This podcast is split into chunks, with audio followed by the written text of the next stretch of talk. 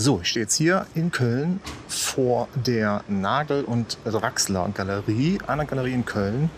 Und äh, da gehen wir jetzt gleich rein. Da gehe ich jetzt gleich rein, weil ich treffe dort Frau Müller, die mir ein bisschen was zum Thema NFTs erzählen wird.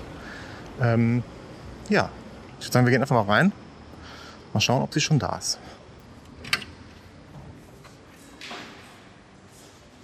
Hallo. Hallo. Deswegen. Ich bin mit Frau Müller verabredet. Ja. Genau. Aus. Hallo. haben gestern telefoniert. Ah, Sie sind Frau Müller. Ja. Hallo. Ähm, wollen wir uns irgendwas angucken oder so? Oder? Ja? Wo sind wir hier eigentlich gerade? Wir sind in der Galerie Nagel Draxler in Köln, in der Elisenstraße, ähm, gegenüber vom LD-Haus. Und wir haben diese Galerie jetzt seit äh, drei Jahren, dreieinhalb Jahren hier äh, in diesen Räumlichkeiten. Genau, und ähm, wir stehen in der Ausstellung Breadcrumbs. Die ist kuratiert von Kenny Schachter und eine Gruppenausstellung mit 16 verschiedenen Positionen. Cool. Und welche Aufgabe haben Sie hier? Ich bin ähm, Assistentin in der Galerie. Ich kümmere mich um äh, hauptsächlich die technischen Sachen und ähm, erzähle gerne über die Ausstellung, wenn Leute kommen. Cool. Jetzt ist das hier eine Ausstellung, die sich speziell um NFTs äh, kümmert, sozusagen. Was ist denn da der Unterschied zu einer normalen Ausstellung? Genau, also für dieses Thema NFT, das sind ja ähm, Non-Fungible Tokens, also ähm, digitale Kunstwerke, die auf der Blockchain gespeichert sind, darüber verifiziert und gehandelt werden. Ähm, und der Unterschied ist hier wirklich die Kombination zwischen den beiden Welten, also zwischen dem physisch-materiellen und dem digitalen. Das heißt, wir haben ähm, den Ausstellungsort, aber eben ähm, sowohl thematisch als auch die einzelnen Arbeiten haben ihren eigentlichen Ursprung eben ähm, nicht in der physischen Welt. Jetzt stehen wir hier ähm, vor einem Kunstwerk. Wir sehen drei ähm, vertikal aufgehängte Monitore. Unten drunter sind nochmal drei kleinere Monitore. Auf den großen Monitoren sind drei Tulpen in Zeitraffer und darunter die dazugehörigen Zwiebeln. Nehme ich jetzt einfach mal an. Ja, die Beobachtung ist richtig, bis auf dass es nicht wirklich ein Zeitraffer ist, sondern das sind ähm, Tulpen, die so in echt nicht existieren. Die sind mit Machine Learning generiert. Das heißt, die Künstlerin Anna Rittler hat ähm, ein, ein großes Trainingsset angelegt, in dem sie selber wahnsinnig, also tausende von Fotos gemacht hat von Tulpen vor schwarzem Hintergrund und ähm, hat dann ähm, mit dem Generative Adversarial Network, wie sich das nennt, äh, diese Tulpen eben generieren lassen. Die schließen sich und äh, öffnen sich und entwickeln sich in eine neue Form von Tulpen, also zum Beispiel ändern sie ihre Farben und so. Und diese Evolution ist basiert auf ähm, dem Kurs von Bitcoin äh, zu einer bestimmten Zeit. Also es ist jetzt nicht live, aber diese, diese Evolution der Tulpen spiegelt quasi den, den Bitcoin-Kurs ähm, äh, nach. Und es ist eine, nutzt eine Referenz, die auch sehr gerne verwendet wird, äh, wenn man über die, den Spekulationsmarkt, den Bitcoin mit sich bringt oder auch generell Kryptowährungen mit sich bringen, nämlich die Tulpenhysterie. Mhm. Ähm, da ist quasi der erste große Finanzcrash, ähm, ich glaube im 17. Jahrhundert irgendwann. Ähm, genau, aber da war auf einmal so eine Tulpenzwiebel, die wir auch unter den Tulpen äh, sehen, die sich auch entwickeln ähm, die Tulpenzwiebeln plötzlich wahnsinnig viel wert. Das war mehr wert als ein Kleinfamilienhaus äh, zu der Zeit und ähm, genau ähnliches passiert ja immer wieder. Also nach dem Finanzcrash hat sich ja Bitcoin, ähm, also Finanzcrash 2008, hat sich Bitcoin ähm, entwickelt und äh, darum herum eben auch ganz viele andere Strategien dezentral äh, zu arbeiten und darauf ist es halt eine, eine Referenz.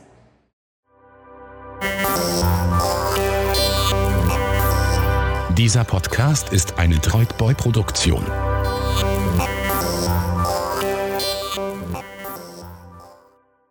Hallo und herzlich willkommen zur dritten Episode von Future Future. Mein Name ist Thomas Riedel und ich begrüße Sie und euch zu einer Ausgabe rund um das Thema Kunst. Und was Sie eben schon gehört haben, war ein Ausschnitt aus meinem Besuch in der Galerie Nagel Braxler. Die Stimme gehörte Frau Müller und sie wird uns im Laufe dieser Episode noch ein paar Mal ein Werk aus der Ausstellung Breadcrumbs Art in the Age of NFTism vorstellen. Einen Link zur Ausstellung finden Sie in den Show Notes.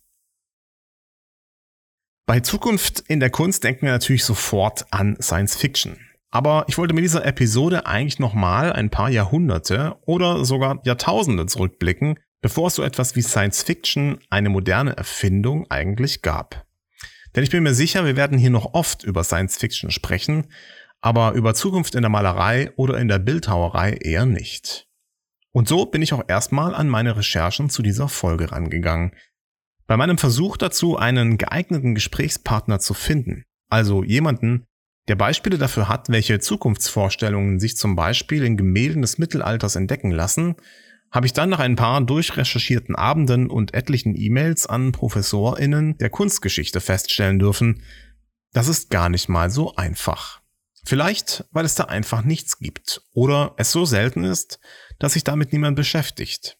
Ich war also mehr oder weniger gezwungen, dann doch nochmal ein bisschen moderner zu werden.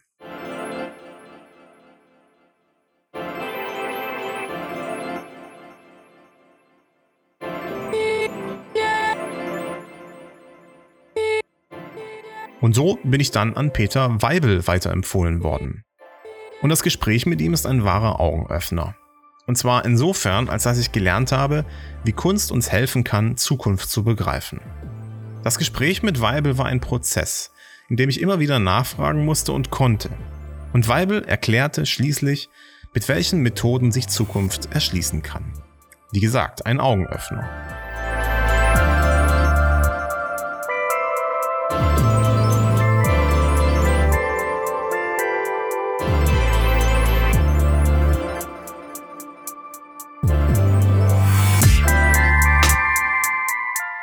Hier noch eine Anmerkung zur Aufnahme unseres Gesprächs. Leider war es bei Peter Weibel recht hallig, was es schwer macht, ihn zu verstehen. Ich habe mit Plugins alles gegeben und teilweise Passagen nacherzählt oder zusammengefasst. Es bleibt aber bisweilen schwierig, ihn zu verstehen. Ich hoffe, Sie verzeihen mir das im Bewusstsein, dass es ein wirklich tolles Gespräch war. Vielen Dank.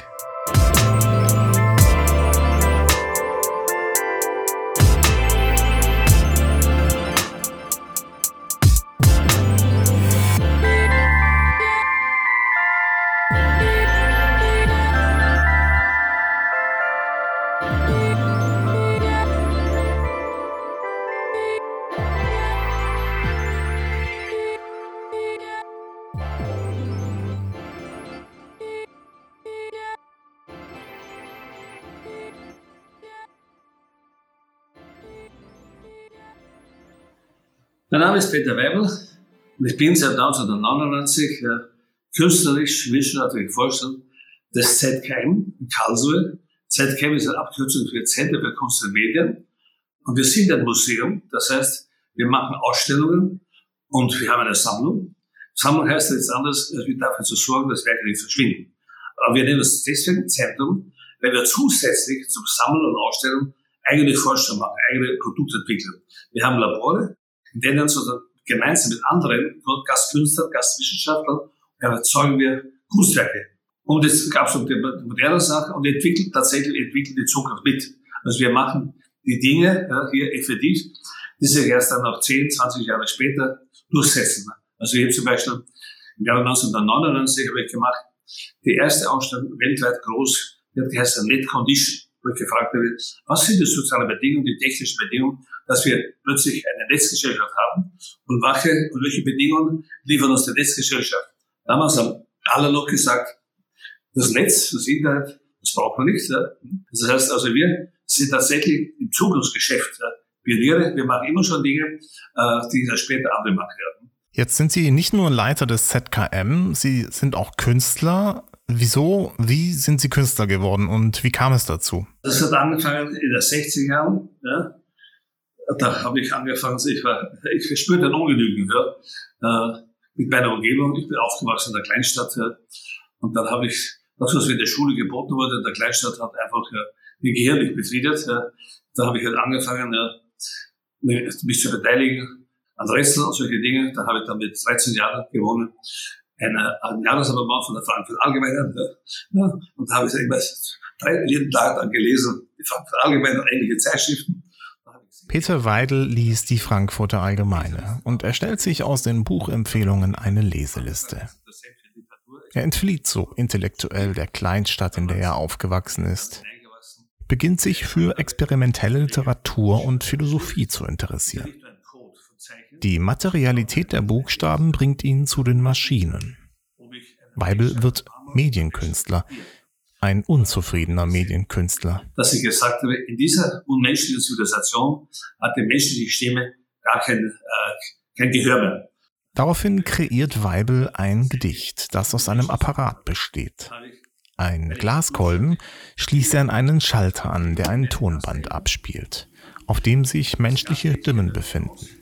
Diese Maschine legt er in einen ausgehöhlten Stein und den Stein in einen Park in Wien. In der Kälte der Nacht ist der Apparat stumm. Morgens, wenn sich der Stein und damit der Kolben erwärmt, ertönt mitten im Wiener Park menschliches Stöhnen. Daraufhin wird die Polizei gerufen, die erst nichts findet, da sich der Apparat unter einem Stein befindet. Dann findet sie den Übeltäter. Das ist Übeltäter, Erreger öffentlichen Ärgernisses. Das ist genau, was ich sagen wollte. Ich verstehe. Menschliche Stöhnen, die Stimme des Menschen Latin erregt öffentliches Ärgernis. Und das war für mich nicht so. Weibel macht sich mit seinen Gedichten unbeliebt. Nicht nur bei den vermeintlichen Lesern. Auch seine Künstlerkollegen mögen ihn nicht. Eines schreibt er vor Publikum, mit einer Schreibmaschine, an deren Tasten er Reißnägel befestigt, so dass ihm die Finger bluten. Dann habe ich angefangen, Videocomputer, all diese Sachen zu machen. Ne? Und dann kam das dazu, wenn man etwas kann, ja, und auch wenn man nicht beliebt ist, und man braucht die Kompetenz, ja, dann habe ich halt Festivals geleitet, habe Institute gegründet. Man hat einfach damals schon in den 80er Jahren, 90er Jahren digitale Kompetenz gebraucht, im Ausland ja, und in der Kunst. Dadurch bin ich dann halt sozusagen auch Institut, Institutsleiter geworden, ne, weil die Leute Kompetenzen brauchten. Ne. Jetzt haben Sie aktuell eine Ausstellung im ZKM, die heißt Writing the History of the Future was perfekt mein Thema ist. Um was geht's da? Normalerweise ist die Kunstgeschichte eine Genealogie. Ja? Man sagt, wie die, die Blut, Blutgenealogie, der stammt von dem und dem ab. Ja? Und das, das ist gut gegangen, so mal 100 Jahre lang in der Malerei. Man kann sagen, Impressionismus, Postimpressionismus, Pointillismus, Kubismus, Futurismus etc. Aber in der modernen Kunstwirklichkeit, ja, die ja auch Skulptur hat, Medien hat, geht das nicht mehr, sondern wir haben ersetzt das normale Museumsmodell der Genealogie, haben wir ersetzt durch die Migration von einem Medium zum anderen. Und ich erkläre das. Wenn Sie, Maler hätten die Chance gehabt, hunderte von Jahren zu sagen, ich male nur den Fingernagel oder nur den Zehennagel oder nur das Auge. Haben sie nicht getan. Ja? Aber die Fotografen, die haben plötzlich gesagt, ich mache ein Foto von Zehennagel, ich mache ein Foto vom Mund, ich mache ein Foto vom Ohr. Also sie hatten die technische Voraussetzung der Aufnahme. Ne? Und das ändert sich, wenn ich von einem Meter zum nächsten migriere. Ja? Also ich ersetze faktisch die Migration von einem Meter zum anderen durch die klassische Genealogie. Und dadurch schreibe ich erstens die Zukunft voraus, aber auch die Geschichte der Zukunft. Ich entdecke plötzlich Zusammenhänge, die man vorher nicht gesehen hat. Ich kann heute Porträts machen mit Computer, wo das Publikum sich selber sieht, und zwar verzehnfacht, ne? und in einer Zeitlupe. Ne? Das konnte der Maler nicht. Das konnte auch die Fotografie nicht. Ne? Also jedes neue Medium kann mehr als das vorherige Medium. Und die guten Künstler loben das aus. Ja, genau. Sie haben, ähm, ich habe das Video gesehen, das Sie auf der Webseite haben zu der Ausstellung. Äh, da zeigen Sie einmal ein Porträt, ein Foto von einer Person. Und man sieht sie von der Brust aufwärts, ganz klassisch, äh, wie man sie auch wie man sie malen würde. Sie stellen da. Deswegen ist, deswegen ist auch ein schlechter Fotograf. Mhm. Er hat immer noch das Stammbuch des Malers. Er ist kein guter Fotograf. Das sage ich auch. Ja. Genau, und zwar der Grund ist, weil er nicht das Medium äh, äh, auslotet, das er benutzt, sondern eins imitiert, was aber alt ist, sozusagen. Genau, ganz genau. Und dann äh, schreiten sie aber weiter zu einer Installation mit einigen Monitoren, so 20 oder 30. Genau, 30, ja. Da werden ähm, Körperteile gezeigt, männliche und weibliche, die über ja. diese Bildschirme huschen, die ja. fragmentarisch sind und das lotet sozusagen das Maximale dieses Mediums aus. So. Genau, genau. Ähm, Genau, also kann jedem nur empfehlen, dieses äh, Video mal anzuschauen, da wird das mich sehr gut erklärt. Und jetzt meine Frage, wo sehe ich in dem Kunstwerk die Zukunft? Also ähm, das müssen wir vielleicht nochmal erklären. Klar haben wir sozusagen ähm, machen wir heute die Zukunft, das ist klar. Aber wo sehen wir sozusagen, wenn wir jetzt bei der Rezeption eines Kunstwerkes sind, wie kann ich da die Zukunft sehen? Also was ist da das Zukünftige? Also der Künstler, wenn er guter Künstler ist sozusagen, der lässt sich von einem anderen Kunstwerk inspirieren und sagt, äh, sei es aus Hass oder aus Liebe. Ne? Ich sage immer meinen Studenten, wenn du eine Vorstellung machen möchtest, musst du einen anderen Künstler entweder hassen, ne? Dann wirst du genau studieren und du wirst, warum hasse ich den. Ne? Und dann wird alle Gründe finden, wieso ein Künstler schlecht ist. Ne? Und dann lernst du was dabei. Oder du liebst ihn und dann musst du Gründe finden, wieso liebe ich diesen Künstler, dabei lernst du was. Es gibt zwei Methoden, ja, wie man halt Kunst lernt. Äh, und die Liebe ist ein bisschen besser. Ne? Ja? Und dann kann er sehen, okay, äh, was hat er gemacht und wie kann er das übertrumpfen. Also Künstler sind im Grunde mit einem Ausdruck von Thomas Bernhard, ja, alles sind Übertreibungskünstler. Ne? Ja. Thomas Bernhard selber war der übelste Übertreibungskünstler teilweise. Ne? Also das heißt, wenn der Künstler das anschaut, dann sieht er plötzlich, ja, okay, ähm, der hat hier die Körper von Mann und Frau vertauscht sozusagen. Ne? Da könnte ahnen, okay, ist ein Problem, was wir heute kennen, ne? das ist das Transgender-Problem. Ja? Ja. Und dann kann er nachdenken, wie könnte ich das sozusagen visuell verschärfen. Ja? Was sind Merkmale äh, von äh, diversen Genders sozusagen? Ne? Wie kann ich die mischen und so weiter? Ne? Er kann sich eine technische Lösung ausdenken ne? für das äh, Transgender-Problem. Ne? Mhm. Das ist so, so wird dann Kunst gemacht sozusagen. Ne? Ja, okay. Und äh, ich muss nochmal einfach, äh, manchmal lohnt es sich die Frage einfach zu wiederholen, damit ich selber auch nochmal verstehe. Ähm, ich gehe jetzt sozusagen ins ZKM, ich stehe, äh, ich sehe sozusagen äh, das Porträt, ich sehe die äh, Monitore. Ja. Ähm, wie wird mir dort Zukunft zugegen? Also, weil sie ist ja im Prinzip nicht, nicht äh, explizit da. Ja, sie ist ja sozusagen, ich sehe dort nicht die Zukunft als Zukunft, sondern inwiefern hilft es mir, die Zukunft zu sehen? Das ist ja, glaube ich, eher der Trick, ne? Ja, ja, ja. Sie, sie, also das ist, was ich nenne, die Latenz, ja, was verborgen ist. Ne? Mhm. Wir nehmen ein Beispiel noch. Wenn man da weitergeht, da sieht man einen riesigen Bildschirm. Darauf sind lauter viele, viele Fliegen. Ne? Da steht mich vor diesem Bildschirm, da ist eine Kamera, ja, die stellt meine äh, Umrisslinie fest und die Fliegen formen die Umrisslinie von mir selber. Da merke ich, okay, zum ersten Mal gibt es ein Porträt des Publikums selber. Ja? Das ist möglich sozusagen durch die Computertechnik. Ja. Mhm.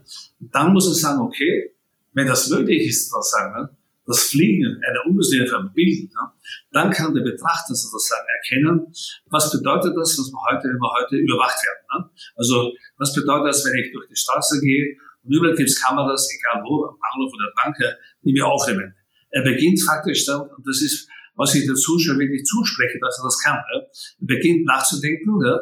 weil vor dem Foto merkt er nichts. Aber wenn er dort steht, er sieht sich selbst abgebildet sozusagen. Ne? Dann kann er anfangen zu nachdenken und sagen, okay, also wie spät steht die Zukunft? Habe ich Recht auf mein Bild? Ja? Und wer hat, oder wer hat Recht auf mein Bild? Ja? Und wenn er nachdenkt, kann er sagen, wer hat, wer hat Recht auf meine Daten? Ne? Wieso verkaufe ich meine Daten? Ne? Ich mache auch Arbeiten, zum Beispiel, äh, das ist so, die habe ich selbst gemacht mit meinen Kollegen, man kommt da rein hm, und man sieht sich selber, sowohl im Spiegel wie digital. Ne? Das Spiegelbild sozusagen macht das nach, was ich mache. Das digitale Bild für mich selber überlagert, löst sich für mich, macht ganz alle Dinge. Das heißt, der Schatten hat sich für mich gelöst. Die Daten haben sich für mich gelöst und die Daten machen, was sie wollen. Ich habe eine Daten verkauft, wie der berühmte Peter Schremer seine Schatten verkauft hat. Das ist effektiv so, das Publikum versteht das. Ja. Also die Leute sagen, das Publikum weiß das nicht. Nein, das Publikum war plötzlich komisch. Ich mache gar nichts. Ja. Und mein Porträt verzerrt sich, verzerrt sich. Das heißt, weiß ich, weil ich stelle ein bisschen Anleitung an der Wand, dass man ein bisschen Anleitung hat. Ah, okay, meine Daten löst du sie von mir und die kommen in eine Kanäle, die ich nicht mehr kontrollieren kann. Ne? Und dann kann er nachdenken, wie ist die Zukunft, wie möchte ich sie haben? Möchte das haben oder möchte das nicht haben? Ne? Das heißt, wir haben eine Latenz und dann erst heraus kann das Betrachter selber ableiten, welche Zukunft kommt und möchte sie haben oder möchte sie nicht haben. Ne? Das bedeutet, dadurch, dass mir etwas äh, bewusst wird, was mir vorher noch nicht klar war, kann ich Zukunft ergreifen. Ganz genau so ist es. Oder anders, ganz genau, so sagt Herr Kollege, anders gesagt, jemand kann, also ich kann das sehr gut selber, also, also wir sehr ein Puzzle, ja, und da ist irgendwie dieses Wetter, macht man was auf, ja, und dann kann man sagen, ist, was ist das, ja. Ich kann schon nach drei Puzzles sagen, das ist der Eiffelturm. Andere brauchen zehn Teile, 20 Teile, 50 Teile, ne, ja. Aber wenn man eben das kann, ja, die Latenz interpretieren. Ja? Da braucht man nur wenige Daten, um sich ein Modell zu machen, wie es weitergeht. Und das ist, was man dort lernt. Das Ausstellen. Mhm. Man lernt die Methode, man lernt die Methode. Also man lernt nächstes Jahr, was ist die Zukunft. Ja? Das ist gut, dass wir darauf hinweisen. Aber ich lerne dem dort eine Methode, wie sie selbst die Zukunft vorausdenken, vorausfühlen, intuitiv fühlen können. Und dann entscheiden, wir, wollen sie das, wollen sie das nicht. Ist das ein bisschen vielleicht wie Brecht? Wenn man da ins Theater geht, kommt man nachher als zukünftiger Mensch raus? Ist es ein bisschen, äh, ein bisschen wie Brecht, richtig. Danke für den Hinweis. Ist diese Kompetenz, äh, Zukunftskompetenz, ist das das richtige Wort, um das zu beschreiben? Danke, das ist die entscheidende Kompetenz. Ja. Das ist das richtige Wort. Kann ich nur gratulieren. Genau, Zukunftskompetenz ist das richtige Wort. Ja. Man sieht das zum Beispiel auch zum, äh, beim Thema Bildung. Da ist auch eine Definitionslücke. Äh, es gibt eigentlich keine Zukunftserzählung zum Thema Bildung in Deutschland. Ja. Und das machen Sie ja mit Ihrem Zentrum. Füllen Sie diese Lücke ja, soweit Ihnen das auch möglich ist. Ähm, welche, was machen Sie da äh, unter anderem? Also, das ist, Herr Kollege, gute Frage. Ganz kurz, ein Museum, ein Zentrum hat drei, äh, es sind drei Parteienprobleme. Ich liebe Alliterationen. Drei Parteienprobleme. Das ist das Publikum, die Presse und die Politik. Ja. Und mein Schwerpunkt ist auf dem Publikum. Ja. Im Gegensatz zu allem, was andere sagen, ja, da sage ich immer, das Publikum ist viel gescheiter, als sie glauben. Ja. Das heißt, ich mache alles, ja, dass ich da, ich gehe da heraus, ich kann das höchste Niveau ansetzen. Ja.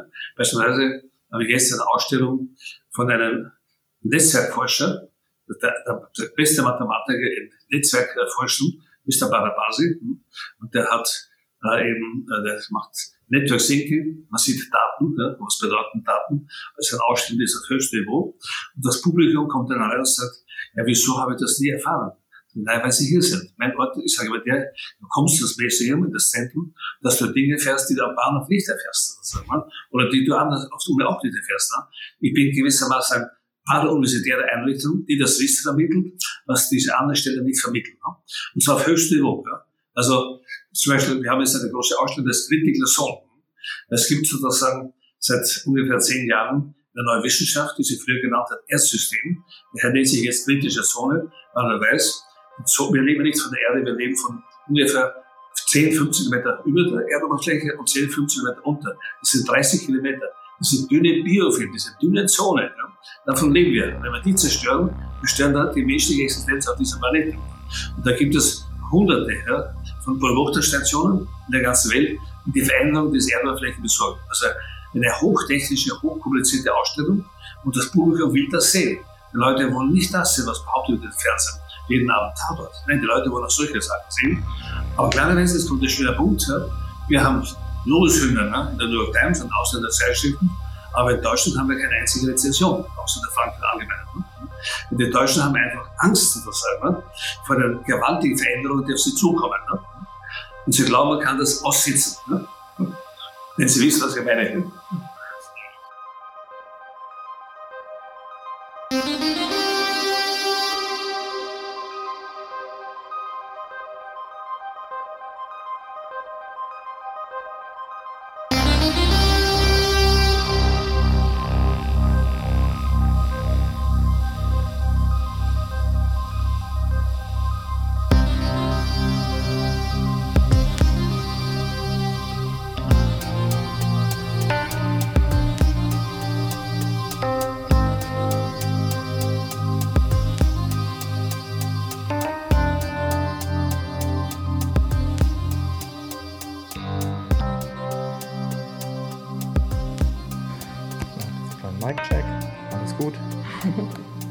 spannend, okay.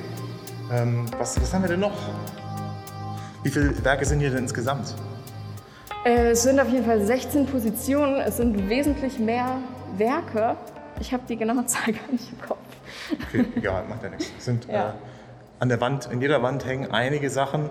Die Wand an sich ist sowieso auch nochmal gestaltet mit Schrift. War das vorher schon so oder war das äh, auch, so, dass ihr gesagt habt, Teil des ähm, Konzepts? Wir wollen da diese Schrift drauf haben?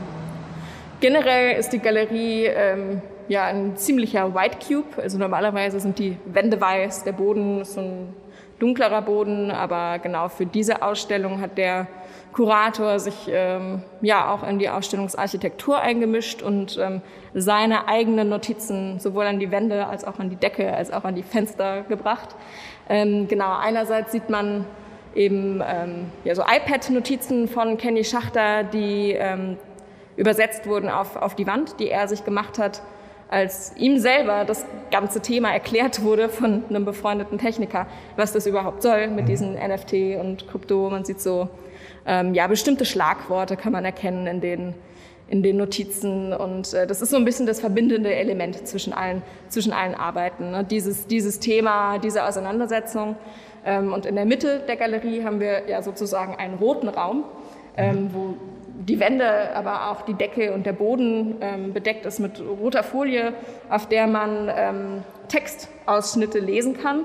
Äh, das sind Textausschnitte aus den aktuellen Artikeln von Kenny Schachter ähm, über NFT. Das heißt, auch da im Querlesen kann man so ein bisschen was ähm, mitbekommen von seiner Herangehensweise daran.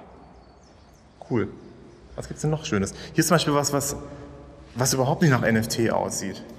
Ja, das ist das Spannende an der Ausstellung. Äh, also wir haben ja sehr viele physische Werke auch hier und jetzt stehen wir gerade vor einem Bild von Eva Beresin. Ähm, das ist Öl auf Leinwand. Also so viel klassischer kann man sich eigentlich nicht vorstellen.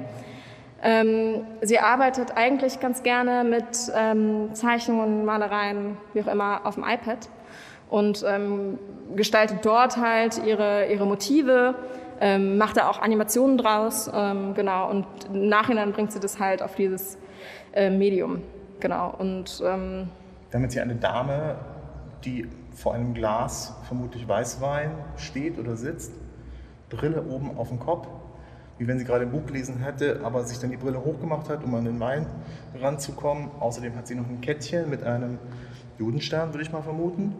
Ähm, blauer Hintergrund, ähm, lila Kleid oder Kleidungsstück, Oberbekleidung, man kann es nicht genau identifizieren.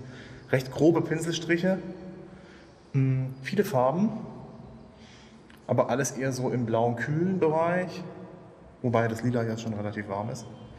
Ähm, ja, habe ich das richtig charakterisiert? Ich bin ja kein Kunstkenner, aber. Äh, Leave me alone heißt das. Ich glaube, das strahlt es auch aus. ja, sie hat einen äh, etwas Sie hat einen Blick, der eher sagt, ich bin gerade mit mir selber beschäftigt und weniger ähm, einladend wird. Ja, es ist auch ein Selbstporträt von mhm, der Künstlerin okay. und ähm, genau auch das, äh, der Stern ähm, an ihrer, ihrer Kette ähm, ist eine Referenz in ihre eigene Biografie. Also sie beschäftigt sich sehr viel mit ähm, ihrem familiären Hintergrund und ähm, genau, das äh, findet da so seinen, seinen Ausdruck in, in ja, Selbstporträts mhm. unter anderem. Okay, und äh, dieses Werk könnte man jetzt auch kaufen via NFT? Sowohl als auch. Also dieses, vor dem wir hier stehen, kann man nicht als NFT kaufen. Das, das physische, mhm. genau, das physische nicht. Es gibt aber eine Arbeit von ihr, die ähm, ja quasi in Relation zu diesem äh, Gemälde steht, wie ich es gerade erklärt habe. Ähm, macht sie äh, digitale Animationen und äh, da kann man das Motiv halt wiedererkennen. Nur dort äh, gibt es auch noch Bewegungen, mehr Elemente oder andere Elemente drin. Ähm, natürlich hat man die, ähm, die Farbauftragung, es funktioniert dann anders, aber genau die, ähm, das, das digitale Pendant, was nicht dieselbe Arbeit ist, aber eine gleiche Referenz hat, gibt es als NFT und ihre physische Herangehensweise daran gibt es als physisches Werk. ja, dieses Echt und Fake ist an der Stelle, glaube ich, nicht ganz, also ich glaube, viele Künstlerinnen und Künstler werden damit nicht so äh, einverstanden, weil viele, die hier ausstellen, sind, also arbeiten im digitalen Raum und das ist für die, also das Echte. Das Digitale ist echt. Ja, genau, das, ja. Es ist echt digital und das ist echt Farbe und im Prinzip ist alles echt, was wir irgendwie begreifen können. Ähm, ja, schon. Also sobald man darüber hinweg ist, sozusagen ähm, digital als etwas Eigenständiges zu betrachten, erledigt sich das eigentlich mit dem Begriff echt. Ja, Genau, und auch äh, wenn es um diese Originalitätsfrage ja. gibt. Ne? Ja. Da gibt es eine relativ interessante Position ähm, hinter dir. Ja. ähm, das sind zwei Arbeiten von Kevin Abosch und er arbeitet digital. Man sieht auch ähm, ja, RGB-Farbräume, Codefragmente vermeintlich, also sehr kryptisch angeordnete ähm, Farbfelder und mhm. ähm, Zeichen. Und ähm, er, ja, also wie unschwer zu erkennen ist, sind die digital entstanden, diese Arbeiten. Und ähm, seine digitalen Arbeiten, JPEGs, sind Unikate. Also er arbeitet nur mit Unikaten. Mhm.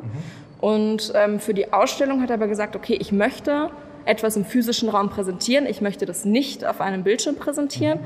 Die Version haben wir hier auch ähm, sondern ich möchte einen Ausdruck haben. Jetzt ist das ein qualitativ sehr hochwertiger Ausdruck auf Aluminium, hinter Plexiglas. Das sieht also sehr objekthaft aus, ähm, aber am Ende ist es ein Ausdruck einer digitalen Datei. Mhm. Und um diesen Originalitätscharakter zu behalten, gibt es mehrere Strategien. Aber bei ihm war es so, dass er das NFT dazu geburnt hat, also verbrannt hat. Das ist so ein Vokabular, was sich so eingeschlichen hat. Er hat es vernichtet. Mhm. Einfach. Ähm, das heißt, genau dieses Werk gibt es jetzt, wie man es im klassischen Sinne kennt, auch nur noch einmal physisch. Es hängt an der Wand, mhm. es ist da. Es kommt aber aus einem anderen Kontext. Cool, okay, jetzt haben wir hier so auch ein Beispiel, wo das Endprodukt nicht das NFT ist, sondern das Übergangsprodukt war. Ja, in dem Fall. Dadurch entstanden ist, dass er sich Gedanken gemacht hat, wie er es eigentlich aufhängen kann. Ja. Sozusagen. cool. Das gleiche mit dem daneben? Ja, genau. Also das sind zwei, zwei Werke ähm, aus einer Serie von ihm. Genau. Und ja. äh, selbes, selbes Prinzip dort. Ja, wirkt äh, super, ähm, obwohl hier auch sagen wir, die Lichtverhältnisse extrem sind mit den Leuchtstoffröhren, spiegelt das gar nicht so arg. Das heißt, ihr habt auch cooles Glas genommen. Äh, es wirkt wirklich sehr hochwertig und gut. Ähm, und äh, spricht mich sogar an. Das freut mich. Ja, das klingt jetzt ein bisschen äh, herablassend, aber. Äh, ja, aber das, das, ist eigentlich auch was, was ganz interessant ist, weil diese Bildwelten sind auch nicht für jeden zugänglich. Also ähm, das ist diese, diese Referenz, die man im Vergleich zu dem Öl jetzt, sage ich mal, ist ja ein mega Kontrast. Zum Beispiel, genau. Also diese, man kann es ja eigentlich ähm, als Post-Internet äh, bezeichnen. Ja? Also das so ähm, Ästhetiken, die man aus, ähm, aus, dem, aus dem Coding, aus dem Gaming, aus dem Internet kennt, mhm. ähm, soziale Plattformen und so weiter. Das ist ähm, für manche Leute alltäglich und absolut klar. Ähm, und, und das ist sehr einfach zu, ähm, zu entschlüsseln, die, diese ja, Informationen, diese Bildsprache, aber für andere halt auch nicht. Mhm. Also da ähm, genau, gibt es so, eine, so eine Verschiebung. Ähm, es gibt auch Leute, die stehen davor und denken sich, hä? Oder denken, das sei tatsächlicher Code. Oder es sei, ja. Also gibt's, was ja auch nicht falsch ist, aber es gibt halt einfach sehr unterschiedliche Herangehensweisen daran, wie es an jede an jedes Kunstwerk ja. unterschiedliche Sichtweisen ja, gibt. Genau, ähm, ich meine, das war ja auch schon bei dem Ölgemälde hier eigentlich mhm. so mal. Das ist ja abstrakt äh, im Grunde und, und ähm, verzerrt. Es gab eine Zeit, da haben die Leute irritiert vor diesem Ölgemälde gestanden und sich gefragt, was wollen die damit? Das ist ja nicht mal fertig. Ja. Ähm, und Klar, mittlerweile können wir es. Passiert, ja. Genau, und, und, mittlerweile verstehen wir das, weil wir einfach ähm, das auch gewohnt sind und äh, sich das weiterentwickelt hat. Ne? Also so ist es vielleicht hier auch. Ja, also, ja wobei ja, das, das ja sogar noch figürlich ist. Ne? Also ähm, da genau, hat die Malerei ja noch eine ganz andere äh, Geschichte ähm, da, mitgemacht. Genau, also das ja. nächste wären so Kreisen, Scheiben und Dreiecke gewesen, sowas in der Art. Ne? Ja, und Punkte. Oder einfach nur Flächen. Ja. Genau. Gibt's alles. Okay, jetzt haben wir mehrere krasse Beispiele. Also die, die Vielfalt ist wirklich groß in der Ausstellung. Ja, ähm, es sind also wie gesagt 16 verschiedene Positionen und es sind überhaupt nicht alle auf einen Kamm zu scheren, äh, über einen Kamm zu scheren. Sowohl mit der Herangehensweise, was die Übersetzungsstrategien angeht, also wie zeige ich ein digitales Werk im physischen Raum, ähm, wie man mit NFT umgeht, das sind 16 verschiedene Herangehensweisen. Das, wir sind momentan noch so am Anfang, auch wenn der Hype so groß war und es manche schon nicht mehr hören können, ähm, so am Anfang diese Technologie zu erkunden, dass eben auch jetzt die Strategien total abhängig von den einzelnen ähm, Menschen sind, die am Ende dahinter stehen noch. Ne? Mhm. Ne? Das, äh, genau, und deswegen gibt es jetzt auch in dieser Ausstellung, die ja von einer Galerie äh, kommt, nicht eine stringente Weise, ähm, damit, damit umzugehen, sondern es wird halt reagiert auf, auf die einzelnen Künstler und Künstlerinnen. Ja. Das heißt, das ist auch jedes Mal sozusagen von, vom, vom, vom Künstler bis zum fertigen äh, Kunstwerk eine komplett eigene Geschichte, die aber eben, sage ich jetzt mal, nicht nur damit dann da aufhört, wo der Künstler mal wieder einen Pinsel in die Hand nimmt und mal wieder eine Ölfarbe verwendet, sondern es wird eigentlich komplizierter. Also Künstler haben mehr Möglichkeiten. Habe ich das, würde ich das richtig interpretieren? Ja, mehr Möglichkeiten, andere Möglichkeiten. Ist auf jeden Fall, ähm, genau, für, für die Galerie ist es ja auch ein neues Feld. Und ähm, also da sind viele KünstlerInnen, die hier ausstellen in, in dem Bereich, auch viel versierter als, als wir. ähm, aber da geht es eben um das gemeinsame Lernen und ähm, genau, ähm, neue Ebenen, die sich da hinzufügen. Ja. Ja. Josef Beuys, weil es ja das Beuys-Jahr. Mhm. Ähm, also dieses Jahr wäre ja Josef Beuys 100 Jahre alt geworden. Jetzt ist das Video, wo wir hier vorstehen, gerade vorbei. Aber ähm, Kenny Schachter, der Kurator, äh, ist, äh, wie gesagt, selber auch Künstler und hat ja auch Videoarbeiten von sich in die Ausstellung gebracht. Und ähm, eine Animation von Joseph Beuys ist dabei, so ein Kommentar ist auf dieses ganze NFT Gedöns. Wir, sehen, wir sehen den Kurator gerade selber, wie er Tulpen ist. Genau, in einem anderen Video hat er Joseph Beuys animiert, der dann sagt, I said everybody is an artist, but this was before NFT. okay. Also ähm, genau, weil es natürlich ja um dieses ganze NFT-Thema äh, viel Diskussion gibt. Wer darf das äh, jetzt seine digitalen Arbeiten da als Kunst darzustellen? Wie ist diese Frage? Wer ist Künstler? Wer ist Künstlerin? Eben ja seit vielen Jahrzehnten schon gibt oder Jahrhunderten und ähm, ja, das, äh, das, sind so Kommentare, die in dieser Ausstellung an einigen Stellen zu finden sind, aber hier eben besonders explizit. Mhm. Ist ja auch die Frage, die, die, die sich sowieso stellt bei diesen ähm, bei NFT wirft wieder mal die Marktfrage auf, ja, wenn etwas sich nur für gut verkauft, aber eigentlich scheiße ist, ist das Kunst? Ähm, und ist etwas Kunst, was sich überhaupt nicht verkauft, überhaupt niemand interessiert und trotzdem eine Person anguckt, nämlich nur der Künstler selber zu Hause. So, das sind die, die alten, guten, klassischen Fragen, die da wieder auf neue Art aufgemacht werden, ähm, die, die halt wieder besprochen werden. So, ne? Also wenn NFT was kann, dann diese Fragen wieder hochzuholen. Das ist ja eigentlich was Gutes. Es zeigt auf jeden Fall, dass man dem Markt nicht trauen kann.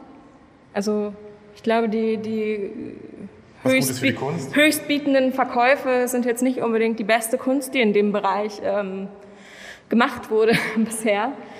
Ähm, was gut ist und was nicht, das ist in der Kunst ja sowieso ähm, ja, aufgebaut auf ein System von sehr, sehr vielen AkteurInnen, wo äh, KritikerInnen dazugehören, KuratorInnen ähm, und eben auch Galerien.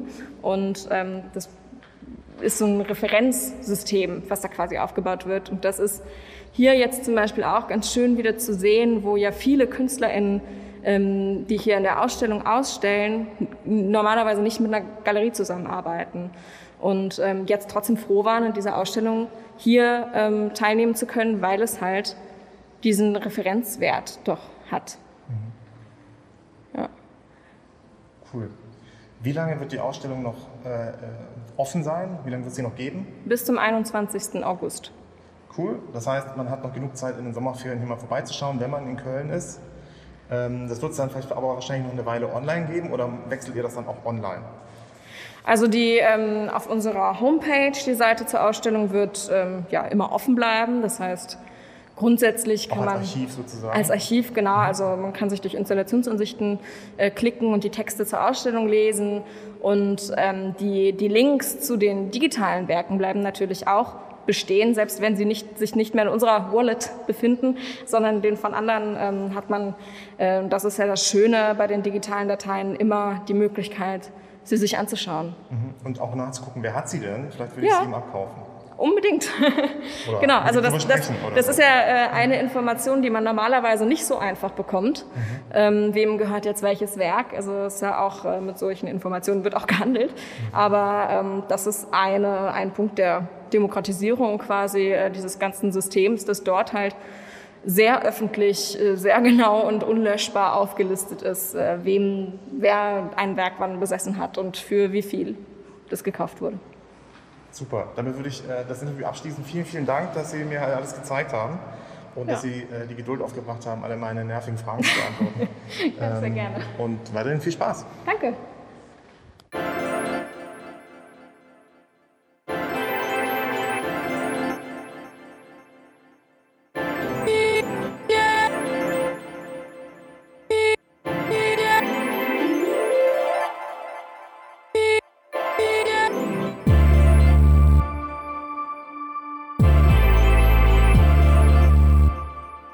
Und damit kommen wir zum Abschluss dieser Episode zur Abteilung Zukunftsvorhersagen.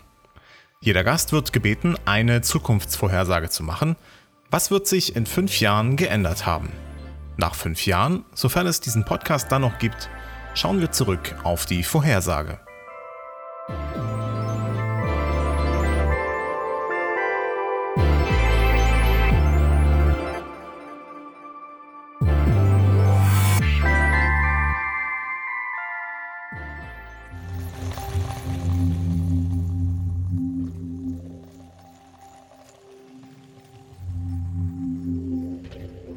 In Zukunft wird der Unterricht wird nicht mehr alleine gemacht werden von Menschen und Lehrkräften, sondern wird gemacht werden äh, mit Unterstützung von Artificial Intelligence.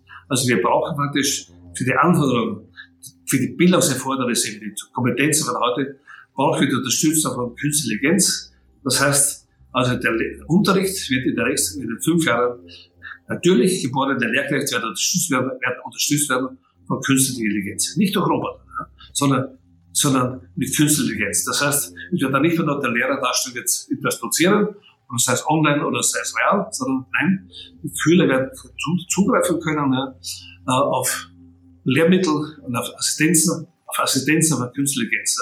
Wir haben das heute schon also ansatzweise äh, mit Siri und ähnlichen Dingen, die ich schon fragen kann. Und das wird sich steigern. Deutschland wird dabei nicht dabei sein, das ist klar. Aber der Rest der Welt wird auf künstliche Intelligenz zugreifen und den Unterricht zu verbessern. Ne?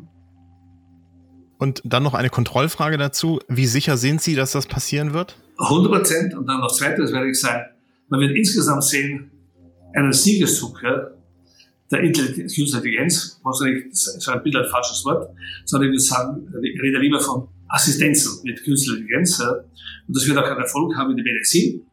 Weil beispielsweise, damit man versteht, worum es geht, ein Arzt kann sich vielleicht 100 Mustermerker von Elektrokardiogramm. Ne? Das ist ja schon ziemlich gut. Ja? Und, wenn, und da sieht dann ein Elektrokardiogramm von der Patienten und kann sagen, das kenne ich, der hat das und das Problem gehabt. Ja?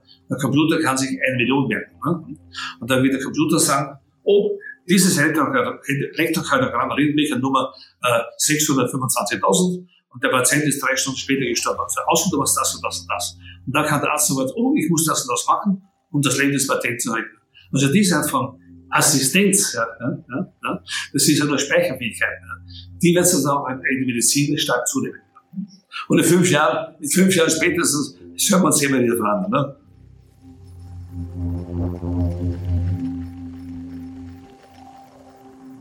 Und das war die dritte Episode von Future Future. Ich hoffe, sie hat Ihnen und euch gefallen. Mein Dank geht nicht nur an Sie, liebe ZuhörerInnen, sondern auch an Peter Weibel für das sehr inspirierende Gespräch.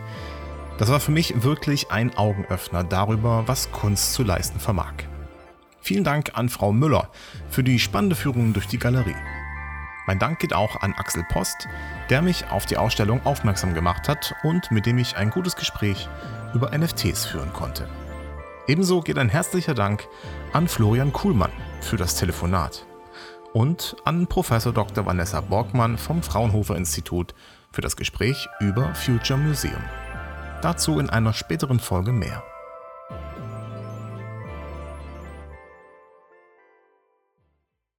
Und so geht es beim nächsten Mal weiter. Also mein Name ist Sven Plöger. Der ein oder andere kennt mich mutmaßlich äh, bereits aus dem Wetter im Ersten. Das heißt, Beruf und Berufung ist Meteorologe zu sein und übers Wetter zu sprechen, Vorhersagen zu machen.